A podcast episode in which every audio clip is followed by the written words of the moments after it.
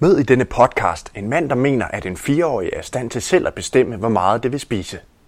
Hør, hvordan tillid, krydder med lidt simple coach-teknikker, kan løse konflikter med dine børn og samtidig udruste og forberede dem til et voksenliv med karriere, familieliv og andre store valg. Velkommen til Grifer podcast om alt det, der giver dig god arbejdsløst.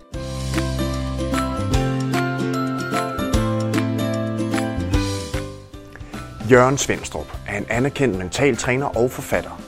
Han er blandt andet forfatter til bøgerne Tro på dit barn og den nylig udkommende Nøglen til din hjerne.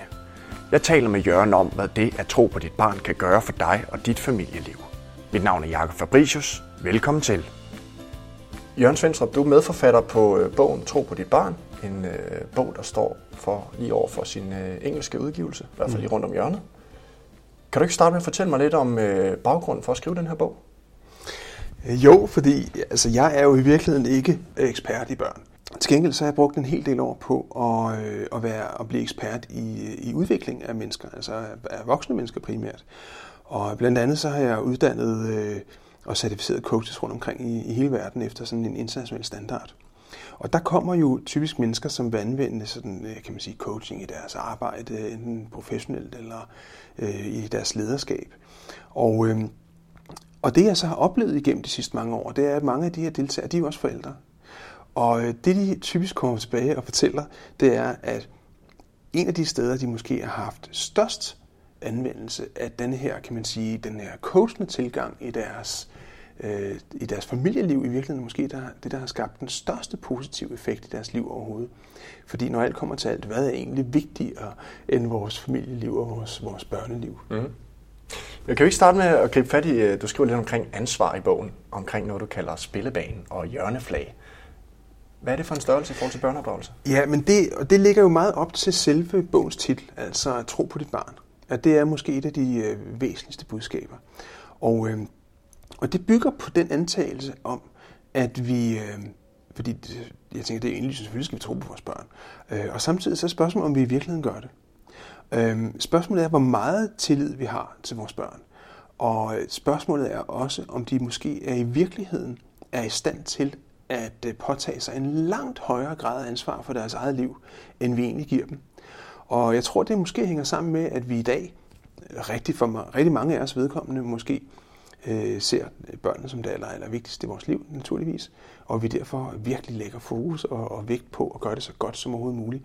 Og måske kommer vi i virkeligheden til at gøre vores børn en bjørnetjeneste øh, ved i, øh, i høj grad at pakke dem ind i vat og passe på dem og, og tage øh, beslutninger på, på deres vegne, som de virkelig måske selv er fuldstændig i stand til at, at tage. Men det er jeg sikker på, at det skal vi nok komme nærmere ja. ind på. Ja, men jamen, det er måske næste spørgsmål for, hvor meget skal de lov at bestemme børnene? Skal de lov at bestemme det hele?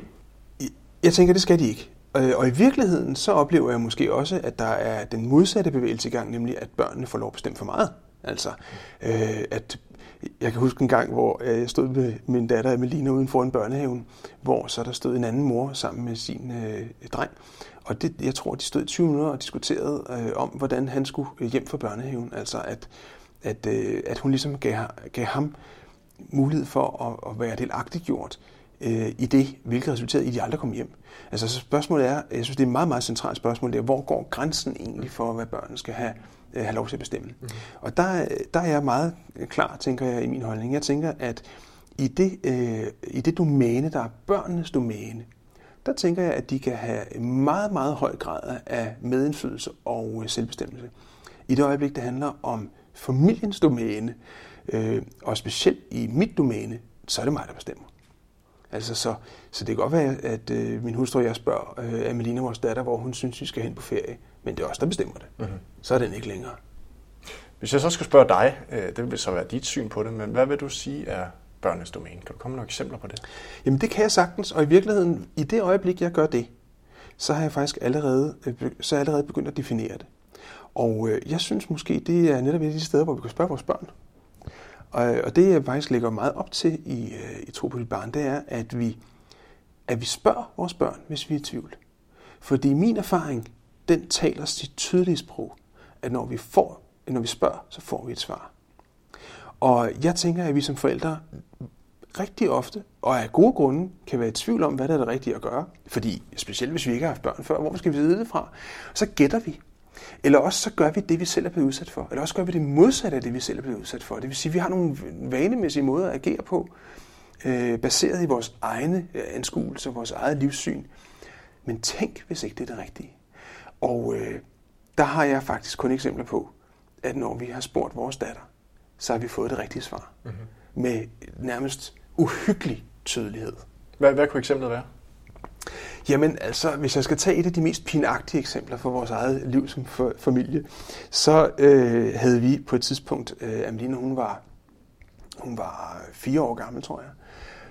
Øh, og vi havde simpelthen problemer ved, øh, ved aftensmaden, for hun, vi, hun spiste jo ikke nok. Og øh, jeg ved ikke, om det er der selvfølgelig ikke andre forældre, der kender til, det er jeg sikker på.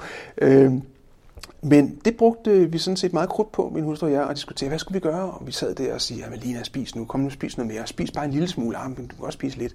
Og det sjove var jo, at jo mere vi pressede hende, jo mindre havde hun lyst til at spise. Og se, der går vi jo ind i en naturlov, øh, som gælder, tænker jeg, for alle levende planeter, øh, eller levende mennesker på planeten, at hvis vi er drevet af ydre motivation, så er vi mindre motiveret, og måske endda det, altså, det modsatte er motiveret, demotiveret. Hvis vi er drevet af indre motivation, så bliver vi mere motiveret. Mm-hmm. Altså det er, en, det er en, tror jeg, en grundlov for alle mennesker. Mm-hmm. Og det vi var i gang i, det var i virkeligheden at bruge ydre motivation til at få Ameline til at spise. Og det virkede ikke. Og vi er alle burde vide det, fordi vi ligesom arbejder lige afholder med de her ting, øh, som med voksne mennesker. Men alligevel, så faldt vi i den fælde. Og til sidst så var de her måltider, de var så pinagtige, at vi ikke fik talt om andet end den mad, som Amelina ikke fik spist, og vi sad bare og kiggede på hinanden, og mange gange så aftalte vi, at nu skulle vi altså holde op, men så gik der præcis to dage, og så gik vi i gang igen, fordi hun skulle spise.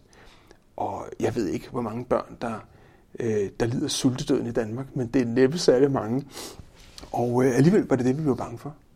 Og øh, til sidst, så øh, da vi ikke rigtig vidste, hvad vi skulle gøre, så tænkte vi, at det kunne være, at vi skulle bruge den her kostende tilgang, som vi jo underviste andre mennesker i.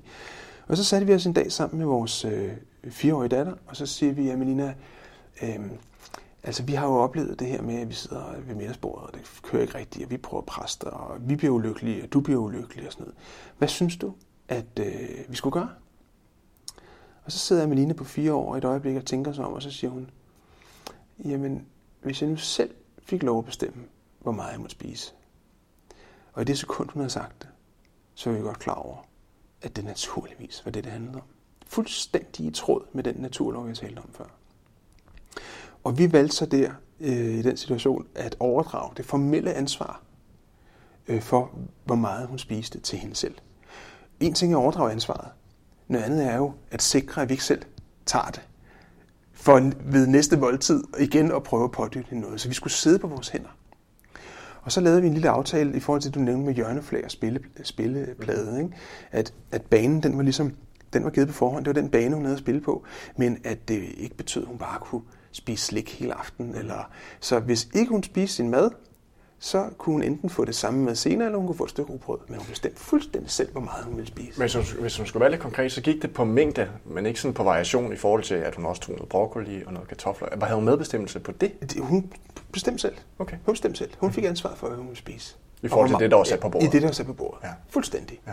Men hvis ikke hun ville have det, så kunne hun få rugbrød i stedet for, når hun blev sulten på et tidspunkt. Så det var ligesom hjørneflagene. De var meget tydelige, ikke? fordi det handler jo ikke om, at vi bare slipper Altså, det er ligesom, hvis man giver ansvaret til en medarbejder, så, så siger man ikke, nu har du ansvaret for, med, for den her afdeling, og du bestemmer fuldstændig selv alt, hvad der skal foregå. Der, der, der vil den ansvarlige leder jo også give nogle meget præcise hjørneflag. Sige, for det her område, der har du ansvaret.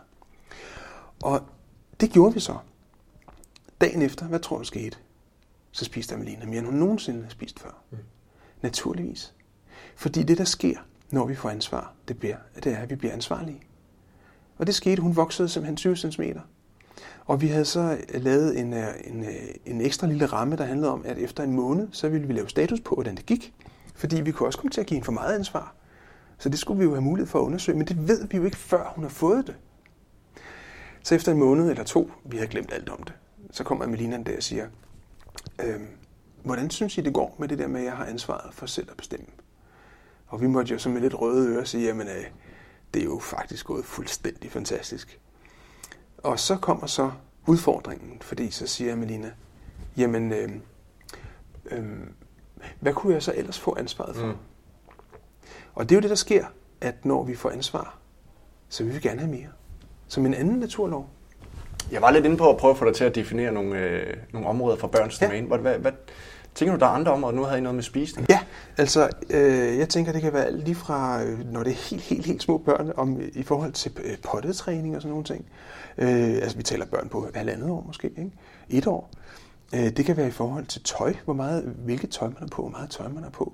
Altså steder, hvor vi som voksne vi jo med rigtig, rigtig god, øh, altså, og det er jo, der er jo gode intentioner med alt det, vi gør, men vi går ind og, og tager beslutninger på vores børns vegne, hvor de måske i virkeligheden er i stand til at tage de beslutninger selv. Og ved at vi tager beslutningerne, så sikrer vi, at de ikke lærer det.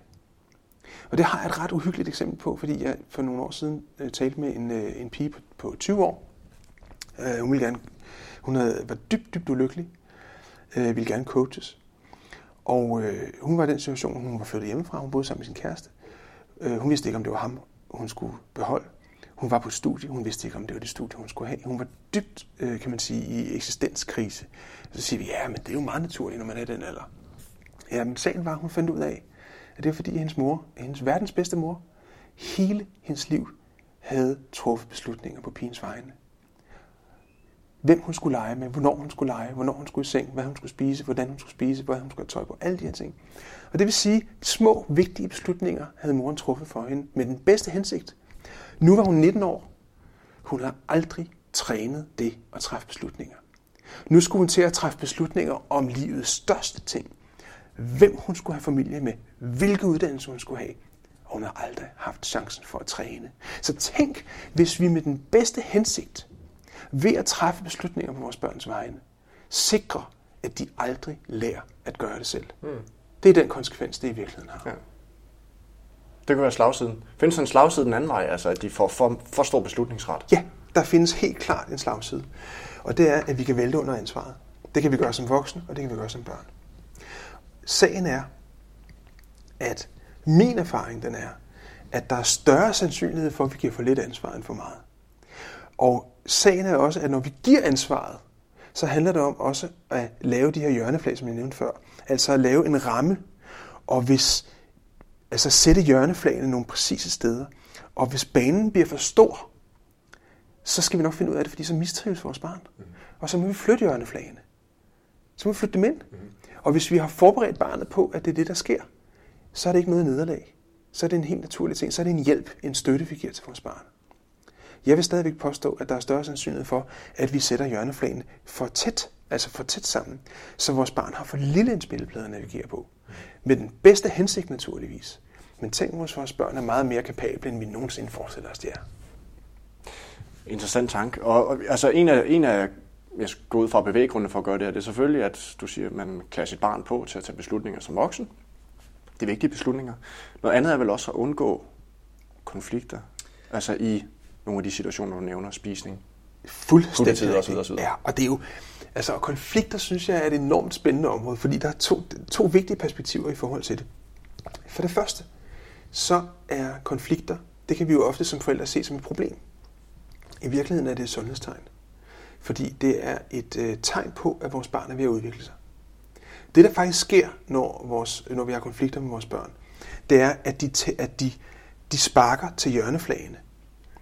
Og så er der, kan man sige, så er der, de, de udfordrer hjørneflagene. De udfordrer spillepladen, kan man sige. Ikke? Øhm, og så er der to øhm, mulige udfald. Enten så tester de os. Øh, dur de her hjørneflag stadig, siger, spørger de i virkeligheden. Og der har vi to muligheder. Enten så siger vi, ja, de gælder stadig. Og så holder vi fast.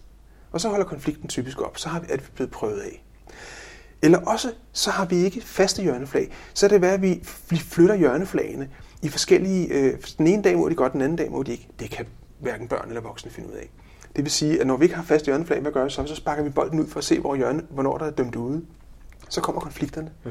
Det vil sige, at her kommer konsekvens i virkeligheden ind i billedet, at når der er nogle hjørneflag, så må de være der, indtil de skal flyttes og være faste. Den anden øh, variation handler om, at det kan være, at vi skal flytte dem. Det kan være, at det i virkeligheden er feedback fra vores barn til os om, at den regel eller den ramme, vi har haft, den gælder ikke længere. Mm-hmm. Den duede sidste uge, men nu er det tid, nu er vores barn et andet sted, så nu skal de flyttes. Så derfor er konflikter i virkeligheden fantastisk, for det fortæller os, det, det giver os noget information, hvor vi som forældre kan stoppe op og sige, hmm, skal vi fastholde de her hjørneflag, eller skal vi flytte de her hjørneflag? Mm-hmm. I stedet for bare fuldstændig søvngængeragtigt gøre det, vi plejer at gøre, og regne med, at vores barn var ligesom de var for en måned siden. For det er de ikke. De er et nyt sted. Ser du, der sker jo det besynderlige, at når vi begynder at få ejerskab i vores liv, så mister vi brokkeretten. Ja, det er jo kun, når jeg ikke har ejerskabet, jeg brokker mig. Mm-hmm. Det gælder, tænker jeg også, det gælder også voksne på arbejdspladser. Er der sådan en øh, sådan en naturlig progression, altså jo ældre barnet bliver, jo flere ansvarsområder kommer der, jo flere områder kan de øh, det, påvirke? Det tænker jeg helt naturligt, der er. Jeg tænker teenage det kunne måske også være en, øh, en frustration af teenage. Ja. Øh, 17, altså. Ja, og der vil jeg jo, nu, nu vil jeg jo komme med, med og, og det ved jeg godt kan være udfordrende, fordi det kan også være svært at generalisere. Man kan sige, når vi ofte kan opleve teenager som virkelig udfordrende, så er det måske et sundt tegn på, at de nu for første gang sprænger spillepladen, fordi de ikke tidligere har haft mulighed for at påvirke den. Og hvad sker der, når vi sprænger en spilleplade frem for at påvirke den? Så kan det være, at vi går fuldstændig, altså du ved, at vi sparker hjørneflagene helt derud. Mm-hmm. Altså alt for langt ud. Og det er, måske en måde, det er måske en kontrareaktion på, at vi har haft en spilleplade, der er for snæver. Mm-hmm. Så tænk nu, hvis det er sådan, at hvis vi igennem hele livet giver vores børn mulighed for at have den form for ejerskab og medindflydelse på deres egen bane, Tænk, hvis de bliver nemmere som teenager, fordi de ikke behøver at lave denne her revolution og sparke hjørneflagene fuldstændig væk. Mm. Kunne en konkret øvelse være, hvis, hvis nu jeg skulle gå hjem, eller lytteren derude, øh, gå hjem og prøve at tænke det her med børns domæne og familiens domæne, ville det være at sætte sig ned og prøve at lave listen, hvad for nogle områder kunne give mening, at mit barn fik medbestemmelse over, og hvad for nogle områder skal de i hvert fald ikke have medbestemmelse over? Ja, og samtidig så tænker jeg, at i virkeligheden, så kan vi netop tage udgangspunkt i der, hvor der er... Altså, der er jo ingen grund til at ændre spillepladen der, hvor alting går fint. Mm-hmm. Det er jo typisk igen i konflikten, vi får feedback om, der er et eller andet, der ikke er, som det skal være. Mm-hmm. Og, og netop den der sondring imellem, nej, de her hjørneflag, de står fast, for det er, det er, det er dig, der bestemmer, at han skal børste tænder. Det er indiskutabelt. Mm-hmm. Sådan er det så må vi finde ud af, inden for den, på den spillebane, hvordan kan spillet så foregå, for at det bliver en federe oplevelse mm. for ham. Mm. Er det med på, ja, på forskel? Ja. Så, øh, og hvor er der i virkeligheden noget, hvor man siger, nej, her det kan godt være, at vi i virkeligheden, øh, det er os. Det er bare fordi, vi selv opdrager sådan, vi gør sådan selv. Mm. Og dybest set så er det meget forståeligt, at de gør oprør, fordi det er faktisk måske ikke det smarteste. Mm. Så det skulle være et sted, hvor man ligesom kunne, kunne ændre ja. øh, hjørneflagen. Også, og man kan altid spørge, det er tvivl. Det er der så heldigt. Hvis man sådan skulle øh, virkelig sådan, øh, hvad skal man sige, prøve at gøre det, altså prøve at indkapsle det, du siger, så er det vel egentlig, at det er jo, den, den vej, du foreslår, det er jo egentlig en blanding mellem det lidt for strikse og lidt for løse. Altså det er et eller andet derimellem, fordi vi kender jo også de børn, det er i hvert fald sådan min, min en, en tanke, jeg har haft, nogle børn, der tærer sig fuldstændig, så tænker jeg, det er også fordi, der er ikke nogen rammer. Ja. Der er ikke nogen rammer der. Nej, præcis. Øh... Og det er der heller ikke nogen, der er glade for. Det er frygteligt at have rammer. Det kan vi jo heller ikke som, altså, nogle af de mest frustrerede voksne, jeg møder i mit arbejde, det er jo mennesker på arbejdspladsen, der ikke har nogen definition af, hvor deres ansvar øh, går, og hvad der er rammerne for det. det og det er, jo det, det er jo derfor, at i virkeligheden det her, det handler i virkeligheden om at tage de mest moderne ledelsesprincipper og den filosofi, som helt grundlæggende vi navigerer efter som mennesker. Tænk med vores børn. Tænk, hvis de fungerer på nøjagtig samme måde. Så hvis jeg er i tvivl, kan jeg sige, okay, hvis det nu var på min arbejdsplads, hvordan ville jeg så have det? Ah, okay. Mm-hmm. Tænk, hvis det også gælder mine børn. Så rammer, kunne man tale om målbeskrivelser? Altså, altså, hvad er målet? Kan man tale med sine børn om det? Jamen, mål er afgørende for at få indre motivation. Altså for eksempel, et eksempel. Øh, hele vores skolesystem er bygget op efter ydre motivation. Det vil sige, der kommer pludselig en lærer og siger, nu skal du lære at læse, nu skal du lære at regne. Og sådan er det. Nu er vi så heldige, at de fleste børn synes, det er sjovt at lære. I hvert fald i starten. Så derfor siger de, åh, hvor spændende. Men det er jo stadigvæk ydre motivation. De har ikke nogen som helst form for indflydelse. Og tænk, hvis et af de væsentligste løftepunkter overhovedet for at få børn til at blive glade af skolen, det er, at de i virkeligheden finder deres egen indre motivation.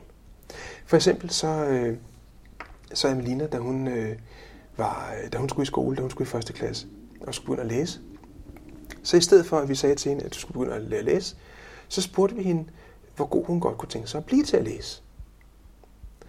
Og øh, så tænkte hun lidt over det. Hun var jo lige fyldt 6 eller 5 år der på det her tidspunkt. Og da hun tænkte sig lidt om, så siger hun, at hun kunne super godt tænke sig at læse teksterne på de der engelske tegnefilm. Mm-hmm.